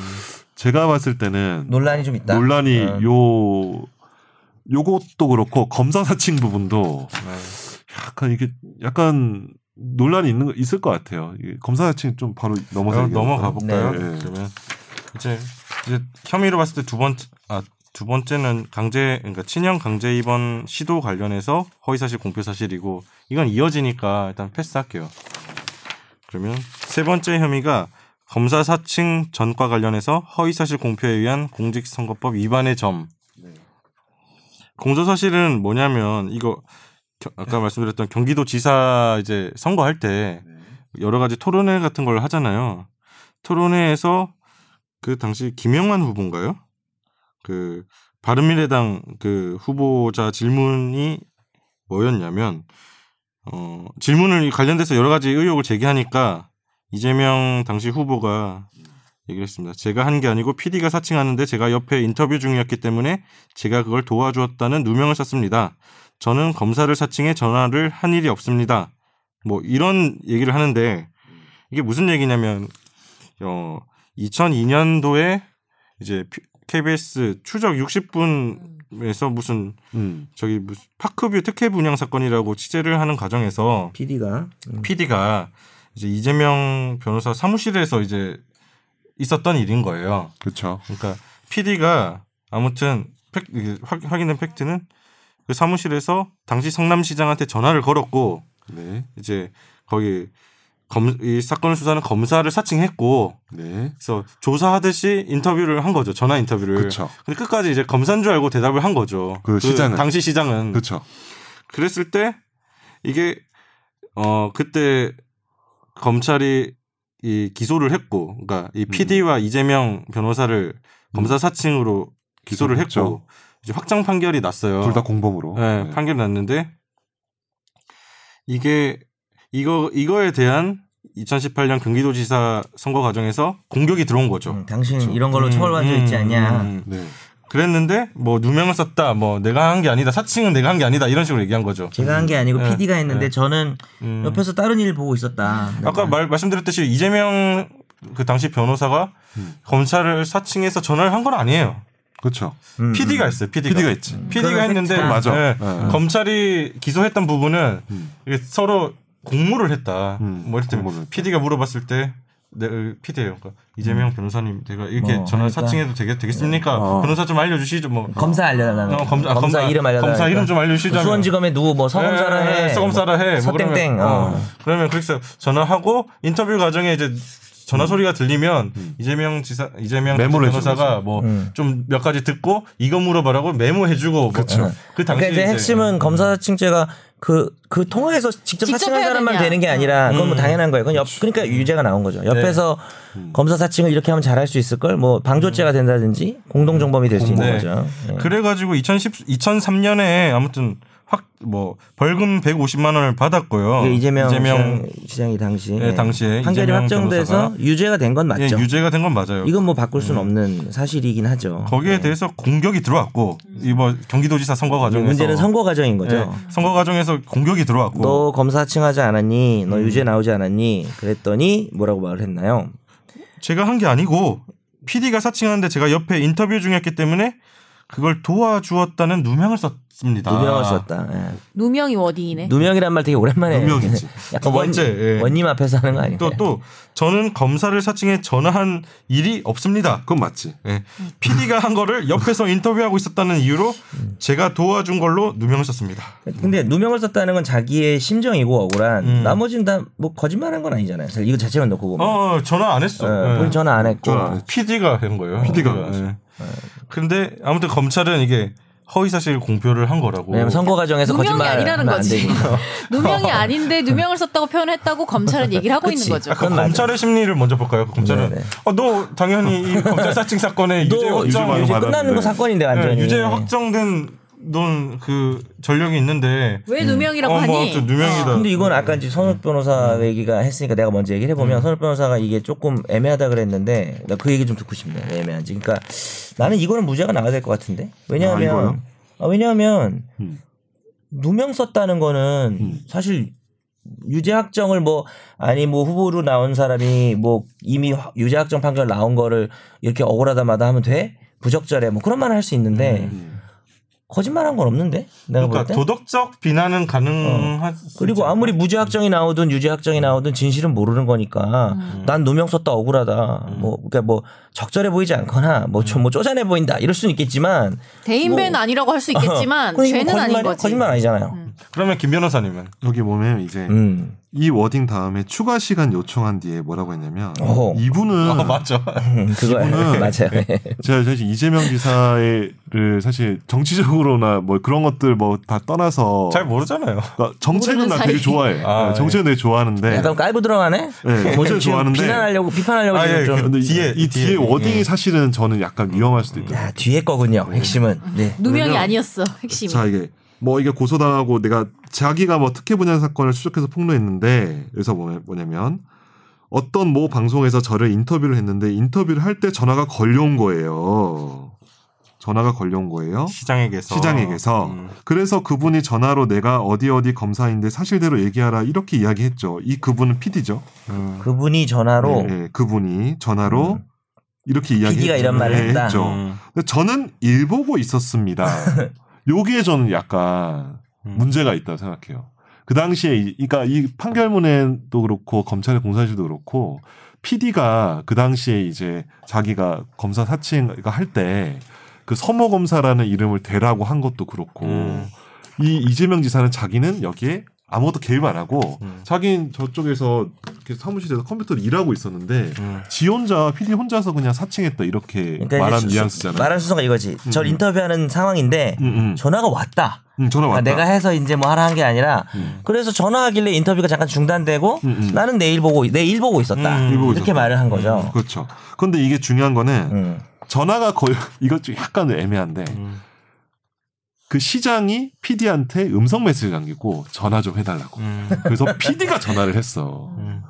근데 이거는 아니 시장이 PD한테 아니 어, 피- 네. 음성 메시지를 누가 남? 그치, 시장이 그치. 남겼지. 시장이 남기고 그래서 네. PD가 딱 보고 전화하는데 그 과정에서 이제 사실은 서모 검사 이런 사람을 PD 그 PD가 어떻게 알겠어요. 제 개인적으로 그렇게 생각하는 거야. 적극적인 발신을 어, 어, 어. PD 쪽에서 어, 했다. 어, 어, 발신은 시, 근데 피- 어, 어. 여기다 하나 더 추가하면 음, 음. 뭐 인터뷰하고 있는데 음, 음. 갑자기 전화하는 게 예의가 아니지 사실. 그렇죠, 그렇죠. 뭐 그럴 수도 있는 거지. 전화 안 걸어서 네. 전화 안 받았어. 그래서 시장이 음성 메시지를 남겼어. 그걸 보고 PD가 어 변호사님 이거 시장한테 전화 왔는데 어떻게 하죠? 이런 얘기가 저는 음. 충분히 저는 있었다고 생각하고. 음, 아니 음성 네. 메시지 왔는데 어떻게 하죠? 이렇게 한 거지. 그러니까 여기 실제로. 진술에도 있어요. 네. 네, PD 진술에도. 네. 음. 그리고 이제 시장에서 그래서 그분이 근데 여기서 중요한 거는 자기는 전혀 여기서 음. 일도 개입을 안 했다라는 그 뉘앙스 일 보고 있었습니다라는 아, 그게 근데 음. 저는 그게 허위 진술 아니에요? 아니 오히려 그게 네. 허위 아닌가? 전화가 어. 걸려온 거예요. 근데 이거는 약간 애매. 음성 아, 메시지가 음성이 먼저 왔으니까 그러니까 음성이 주세요. 그러니까 음성이 아, 온 음성이 것도 전화해 주세요야. 그, 네, 네, 전화 좀 해달라고. 네. 아 그러면 그러네. 그럼 그거- 그거는 그거는 사실은 그래서. 저는 전화 걸려온 거에는 그건 문제 없을 것 같아요. 어, 이거는 아, 약간 그건 어, 넘어갈 수. 있어. 아, 근데 그래, 이제 그런 거구나. 자기가 여기에 대해서 아무런 개입을 안 했다는 그 워딩 자체가 이거는 허위 아닌가라는 생각이 들어요. 물론 이게 나 뭐냐면 여기서 판결문에는 음. 내가 유죄 판결을 받았는데 내가 유죄 판결에 대해서 자기가 평가가 있을 거 아니야. 음. 나는 억울한 누명이라고 생각한다. 확정됐어도 대법원 억울할 수. 있지. 그렇죠. 음. 그건 사실 의견 제시야. 네. 의견 제시는 명예훼손에서도 그렇고 이렇지만 허위 사실이라 그러니까 사실적시가 아니기 때문에 음. 허위 사실 공표에 의한 공직선거법 위반이 안 되거든요. 음. 그건 맞아. 음. 그 판결의 결론은 맞는 것 같은데 여기서 제가 이제 이 법원에서도 그렇고 검찰에도 그렇고 어떤 그 당시 진술이나 이런 것들 제가 봤을 때는 네. 그 당시 이재명 지사는 분명히 음. 그 전화 과정에서 어떤 시장과의 대화 뭐 어떤 검사를 할지 아니면 음. 뭐 어떤 대화 어떤 얘기를 가지고 시장이랑 얘기할지 이런 것들에 대해서 분명히 저는 개입을 한거 가 맞는 것 같아요. 관여돼 있다. 네, 관여돼 있어요. 선우기가 그렇게 판단하는 이유는 이제 그 어. 당시 기록을 본 거지. 그렇죠. 그 당시 기록을 사건 보면 2002년도 기록. 음. 그 당시 네. 기록상 무죄 확정 유죄 확정 판결이라는 게 쉬운 게 아니니까 그쵸. 그 그때까지 증거 조사를 해서 음. 우리가 사실을 확정하잖아요. 그렇죠. 그 당시 이런 일이 있었다고 정리를 하잖아요. 물론 음. 그것도 뭐 잘못된 사실 확정일 수는 있겠지. 그렇죠. 네. 근데 어쨌든 확정 판결이 인정한 사실관계인데 음. 그 사실과 다르게 얘기하는 건 그렇죠. 허위로 평가해야 된다는 저는 얘기죠. 허위로 평가해야 되는 게 맞는. 근데 물론 이제 자기가 난 이런 사실로 한 건 있지만 난 개인적으로 뭐뭐라고 생각한다라는 음. 거는 생각한다. 한다. 나 그렇게 해야 하는 거 하지만 뭔 나는 그런 알겠어. 사실 없습니다. 그러니까 음. 서, 어, 어. 선욱이 얘기 뭔지 알겠어. 어, 그러니까 어, 어. 이렇게 이렇게 이렇게 사실 됐고 하지만 나는 이게 이렇게 유죄가 된 게 억울하다. 근데 이제 약간 애매한 게 뭐냐면 음. 만약 에 이렇게 말했으면 그때 유죄 확정평이 나왔고 이러이러한 사실이 확정이 됐는데 이거는 사실 확정이 잘못됐다. 음. 아니, 그럴 수는 있잖아. 진짜 그렇죠. 진실은 내가 일 어, 보고 어, 있었다. 어, 내가 일 보고 그렇죠. 있었는데 내가 도와준 것처럼 사실 확정이 된 게 내가 그게 억울하다. 그럴 수는 있잖아. 뭐 내가 뭐 이재명 어, 지사가 무죄라고 뭐 주장할 이유는 없는데 억울하다.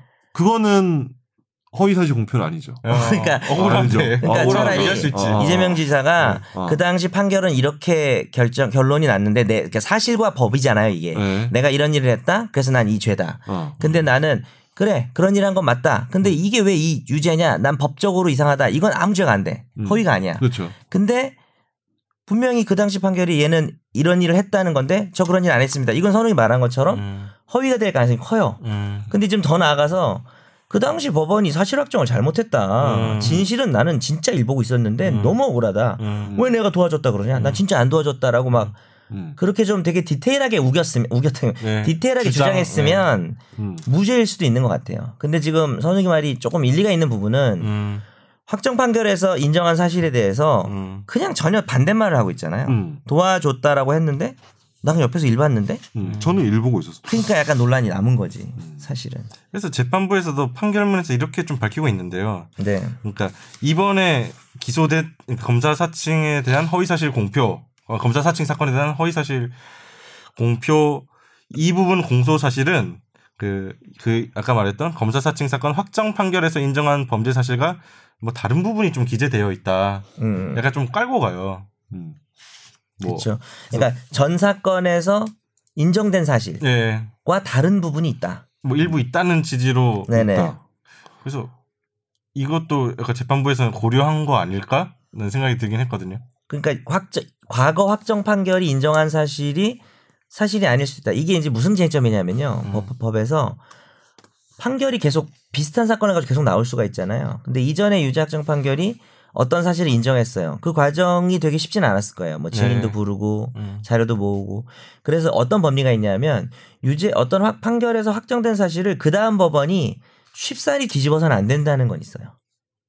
어. 어, 그러니까 그 당시 이재명 지사가 도와줬다고 하면 갑자기 이번 이번 재판에서 우리가 볼 땐 안 도와줬는데 이렇게 쉽사리 말할 수 없다는 법리는 있어요. 근데 음. 새롭게 조사를 해서 특별한 사정이 있으면 그 당시 확정 판결과 우리는 좀 다른 사실을 인정하겠다. 이게 아. 불가능한 건 아니에요. 아, 어, 그런 법리상. 아, 예, 무슨 말인지 알겠어요. 음. 근데 그런 재판부에 이제 뭐 판결문에서 이렇게 그 전제로 깔고 간 것 중에는 네네. 그런 차원이 아니라 이번에 검찰이 기소하면서 공소실 넣을 때 그 이전 확정 판결에서 인정됐던 범죄 사실과 약간 다른 부분이 이번 공소 사실에 끼어 들어와 있다. 음. 재판부는 그 이야기를 하고 있는 것 같아요. 음. 그래서 음, 어, 이 이야기를 왜 하고 그러니까 있지? 완전히 이제 뭐냐면 전. 확정 판결, 그러니까 전에 이, 2002년도에 2003년도에 판결 받았죠. 예, 2003년 확정 판결. 사- 판- 판결 받았는데 2004년이네, 그 죄송해요. 예, 그렇죠. 예. 그 판결에서 있었던 사실 관계에다가 음. 추가를 해서 이번에 기소를 했잖아요. 네. 그렇기 때문에 아 무슨 말? 그러니까 어쨌든 사실과 서로 비교할 대상 자체가 달라진 거 아니냐. 어. 그러니까 지금 현재 일, 일 보고 있었습니다라는 워딩이 있잖아요. 네. 지금 그 당시 이제 그 선거할 때 워딩이 있는데 그 워딩과 2002, 2003년도 판결, 2003년도 판결 사이의 사실관계를 비교를 해야 되는데 음. 그 판결 이 판 그 판결에 대해서 검찰이 이번에 공소를 하면서 그 사실관계를 또 바꿨다는 거잖아요. 일부 네. 바꿨기 때문에 그 사실관계 자체가 그러면 그 판결에서 있었던 사실도 명확하게 음. 어떤 완전히 어떤 뭐 어떤 아. 불변의 어떤 사실관계를 확정할 수 없는 거 아니냐 네. 이런 거 얘기하시는 거예요. 내가 좀 네. 말을 어렵겠나? 그러니까 매우 강력하지만 어, 어, 매우, 어, 어, 과거 매우 강력하지만. 판결이 인정한 어, 어. 사실은 매우 강력하지만 네, 뭐 신성 불가침은 아니니까 그렇죠. 네, 상황이 바뀔 수는 사실 인정이 네. 바뀔 수는 있다는 근데 그런 취지였어요? 아니면 저 기사님 얘기한 건 어떤 거예요? 어, 뭐 같은 취지예요. 음. 같은 취지고. 근데 이게 여기도 이 판결문에 뭐라 했냐면 실제로 이재명 지사가 음. 어, 그 당시 이제 통화를 할 때 왔다 갔다 하면서 뭐 여기서 여기 이렇게 촬영하니까 여기 응접실에서 촬영했을 거 네. 아니에요. 근데 이제 자기 방도 있죠. 변호사 네. 자기 방 다로 네. 있으니까 왔다 갔다 하면서 했다는 거예요. 그러니까 일을 보고 있었다는 일을 아예 안 했으면 모르겠는데 아 맞아요. 아, 근데 저도 그러니까 이게 있어. 그러니까 이게 사실 나는 약간 좀 빵 터지는 부분이야. 그러니까 아니, 일 일을 안한 있었어요. 그러니까 일 안 한 건 일 안 한 건 아니지 않냐. 일 하긴 했잖아. 어, 그러니까 하긴 했죠. 과거 어, 어. 과거 사건 2002년도 사건을 보면 어.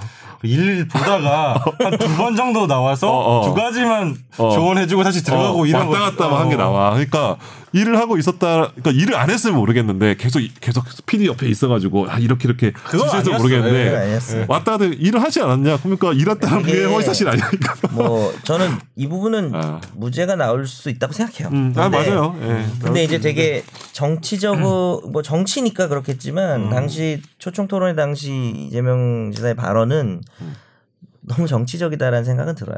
예, 너무나 정말 어, 허위는 딱 아니면서 그렇죠. 그 당시에 가장 정말 네. 적절하게 본인에게 발언한 것이 아닌가. 음. 그러니까 이 의혹들이 토론회 때 처음 나온 게 아니라 네. 기존에 있던 의혹들인 거잖아요. 그렇죠. 다 이재명 그 당시 후보가 다 다, 준비를 하고 발언을 한 것 같아요. 당연하죠. 다 예상하고. 있는 거죠. 그러니까 지금 무죄 나도 무죄 나온 거는 이제 수긍 되거든요. 음, 음. 근데 약간 그냥 도 뭐라 하죠? 저는 거기 범, 투표를 한 범죄를 사람이잖아요. 떠나서 범죄 네, 범- 유무죄를 떠나서 범죄 유무죄를 떠나서 그냥 네. 전 유권자인데 음. 아 유권자 입장에서 봤을 때 저런 행태는 좋아 보이지 않는다는 그렇죠. 느낌은 판결 보고 계속 어쨌든 들더라고요. 지지 안 하는 걸로 지금 네? 선언하시는 건가요? 아난 지 지지 에이 지지 아, 지지 네. 이런 말 지지? 지지했어요 지금. 네. 아무튼 그렇고 마지막 아 시간이 많이 됐는데 마지막 대장동은 같은 구조인 뭐, 거죠? 예, 근데 이거는 어제 대장동은 뭐냐면 음. 딱 그냥 정리하면은 현실적으로 실현되지 않았어도 실현 가능이 예정돼 있고 그것이 개연성이 엄청 높기 때문에 음. 이 성남시가 돈을 벌었다는 표현이 네. 허위 사실이 아니다. 이게 그냥 핵심이에요.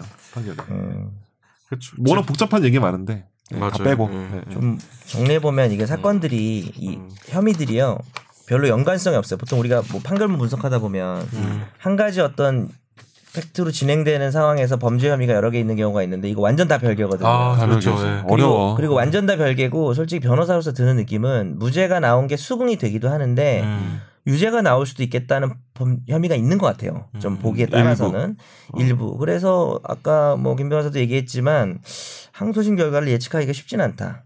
그러니까 이들 중에 몇 개 정도가 유죄가 될 가능성도 사실 뭐 없지는 않은 것 같아요. 음. 뭐 제가 뭐 유죄가 나올 거다 이렇게 음. 말은 못하겠지만 그래서 이, 지- 이 지사 입장에서는 준비를 많이 해야 될 거고 검찰도 마찬가지고요. 변호사 엄청 많던데. 검찰은 당연히 준비를 열심히 하겠고 그런데 이제 이 부분에 대해서 그런 게 있는 것 같고 그다음에 전체적인 느낌은 음, 무죄가 나왔다면 정치인은 그 무죄 상황을 또 열심히 이야기하고 어, 자기가 얼마나 그동안 억울했는지 음. 기소당한 게 억울하겠죠. 그거에 대해서 자기 얘기를 좀 할 수 있다고 생각을 하는데 음, 판결문의 내용을 100% 진실이라고 볼 수도 없지만 100% 진실이 이 무죄 판결이 인정한 게 100% 진실이라고 해도 유무죄에 있어서는 당당할 수 있을지 모르겠는데 과연 본인이 했던 여러 가지 일들에 대해서 그게 좀 당당할 수 있는가라고 했을 때는 뭐 그렇지 않은 부분이 그러니까 무죄라고 말하는 와중에도 판결이 좀 적절하지 않다라는 뉘앙스가 많기 때문에 아.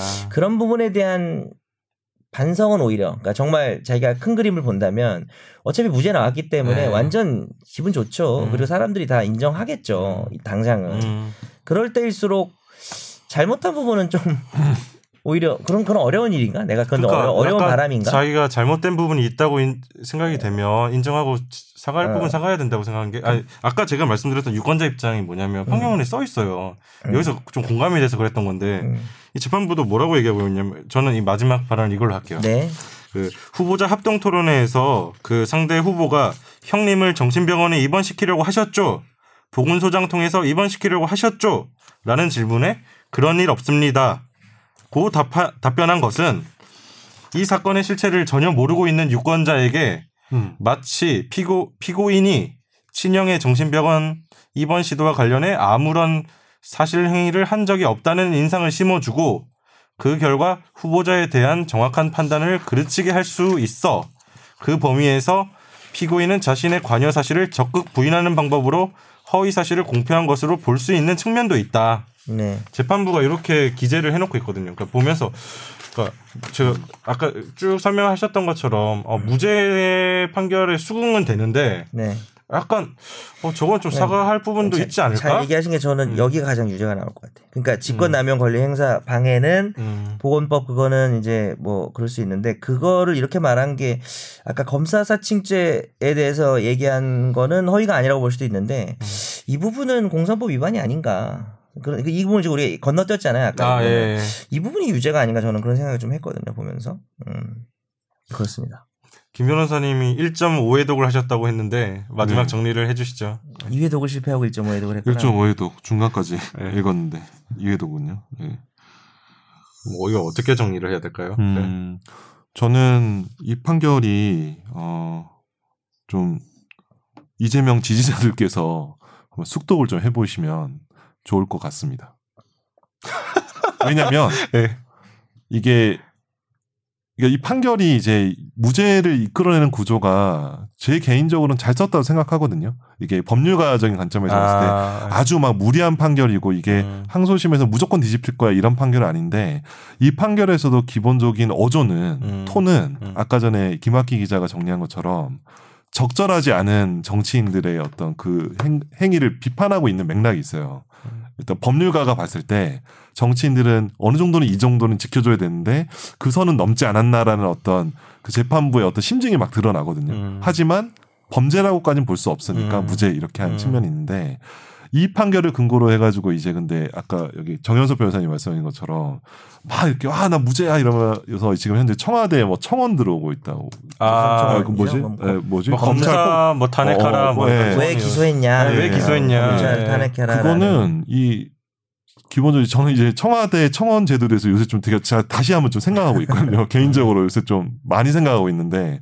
그러니까 민주주의가 어디까지 이렇게 뭐 이렇게 음. 한계나 이런 것도 생각하고 있는데, 그럴 건 아닌 것 같아요. 이게 무죄를 받았다고 해가지고 야 이거 검사 탄핵해라 이런 게 아니고 음. 오히려 그 지지자뿐만 아니라 그 이재명 본인도 이 무죄 판결에 기해서 추후에 이제 행동이나 어떤 발언 같은 거를 좀 더 이렇게 신중하게 해야 돼 자성의 계기로 삼아야 되지 않을까라고 말하면 이제 저는 이제 폭파되는 건가요? 아니야 뭐 그거는 좀, 어, 좀 예, 도와주면 저는 근데 것 왜냐면. 정말 정치인이 발언에 신중해야 돼요. 물론 합동 토론이라는 특성을 이제 그 대법원 판결도 있어요. 음. 토론회라는 특성에서 즉자적으로 대답을 해야 되고 음. 그 과정에서 완벽하게 1부터 10까지 다 말할 수 없잖아요. 음. 그러다 보니까 그런 게 없습니다라고 부적절한 게 어, 나올 수 있겠죠. 어, 바로 이렇게. 직설적으로 말할 수밖에 없는 사정이나 이런 것들이 음. 충분히 염두가 되더라도 이해는 되죠. 어, 음. 이해가 되는데 그런데 지금 판결이 나왔다고 하더라도 이렇게 한박 웃음을 짓고 막 한박 웃음 짓는 거나 좋아 얼마나 좋았을까라는 생각이 들어요. 네. 저도 아마 진짜 좋았을 것 같은데. 얼마나 떨렸을까요? 네. 선고 기분 좋았을 것 같아요. 네, 기분 좋았을 것 같은데. 때 네. 전혀 모르는 상황에서 네. 근데 지- 지금 선우 변호사도 얘기했지만 검사를 탄핵할 정도가 되면 아, 그건 안 돼요. 만약에 뭐 네. 무죄 나왔다고 다 탄핵할 수는 없으니 네. 탄핵을 하려면 어느 정도가 돼야 되냐면은 말도 안 된다. 음. 이거는 도저히 기소할 수- 유죄가 나올 가능성이 전혀 없는 음. 검찰이 증거 없는데 위조의 조작을 그러니까 어, 자기가 증거- 가담을 했다고 증거 위조 어, 수준이거나 어, 어. 아니면 너무나 무리해서 네네. 너무 그러니까 재판부에서 엄청 까인 거지. 이건 완전 무죄다. 음. 그러면 이제 정치적 의도가 의심스럽지. 네. 검사가 이거 왜 했지? 음. 법리적으로 말도 안 되는데 음. 그 정도 되면 탄핵해야 된다는 건 알지만 탄핵 주장이 나올 수도 있는데 지금 이 판결문은 저희는 정말 뭐 지지와 그런 반대 그런 건 전혀 네, 없는데 전혀 없이 법률가 관점에서 봤을 때는 저도 마찬가지로 이- 그 이재명 지사의 그간의 어떤 선거 토론에서 나오는 정책 같은 걸 보면 사실 제가 조금 생각하는 정책하고 제일 가까운 사람 음. 중에 하나예요. 그걸 말씀을 드리지만 이 판결문을 법률가 입장에서 읽어보면 이거 절대로 무리한 기소는 아니에요. 그러니까 제가 유죄라는 얘기는 아닙니다. 음. 절대로 무리한 기소는 아니고 어, 그걸 무리한 기소라고 말하는 사람은 오로지 어떤 정치를 위해서 음. 정치꾼처럼 그 이야기를 하는 거지 아니면 잘 모르거나 음. 내용을 안 읽어보고 그냥 누군가를 좋아하거나 음. 누군가를 싫어해서 하는 이야기가 네. 되는 거기 때문에 내용을 알고 지지해야 더 진정한 지지가 아닐까. 그렇죠. 누군가를 지지하려면. 음. 그래서 아니 사람이 자기가 지지하는 사람이 잘못하는 부분이 있을 수 있겠죠. 무결한 사람이 어디 있겠어요. 음. 오히려 그 부분을 요즘 팬들 중에는 자기 스타가 잘못한 부분을 인정하고도 어. 계속 지지와 사랑을 보내는 훌륭한 팬들이 많잖아요. 음. 연예계에도 좀 그러는데 정치 쪽에서도 좀 그랬으면 좋겠다는 생각이 좀 드네요. 아 그러네요. 큰 바람이 있다면 아, 뭐 그런 식으로 좀 음. 이재명 네. 지사 본인이 좀 해결하실 부분은 해결하고 음. 그렇게 안 하시겠죠, 뭐 근데. 얼마나 지금 좋은 상황인데. 아 그러니까 얼마나 좋아. 그냥 바람이지 뭐 관념적인 얘기였어요. 누가 그렇게 하겠습니까? 네. 무죄면 일단 일단 뭐 거죠. 검찰 측에서는 뭐 항소를 적극 검토하겠다는 반응이 나왔으니까 네. 뭐 이심으로 가지 않을까요? 음, 또 무죄가 나올 수도 있고요. 네. 됐어요. 모르는 거죠, 뭐. 충분히. 네. 음. 그래서 뭐 저희 방송은 여기서 마치면 오늘 네. 뭐 길게 이야기를 한 것 같네요. 오늘 1 시간 20분 했습니다 지금. 아 네. 맞죠? 됐나? 그 정도 맞아요. 네. 비슷하게. 예. 20분 조금만 한, 한 네, 20분 네, 가까이 네. 거의 그래서 이제 그러면 저희는 또 다음 주에 약간 정통 밤, 법률 팟캐스트 법률 법률 말이 안 나요. 네. 정통 법률 팟캐스트에 걸맞는 또 주제를 어. 한번 골라보죠. 선재는 아까부터 말이 없네요. 네. 어, 너무 조용해졌어. 아, 네. 마지막 발언 선재야지. 안녕하세요. 네, 다음 주에 뵙겠습니다. 뵙겠습니다.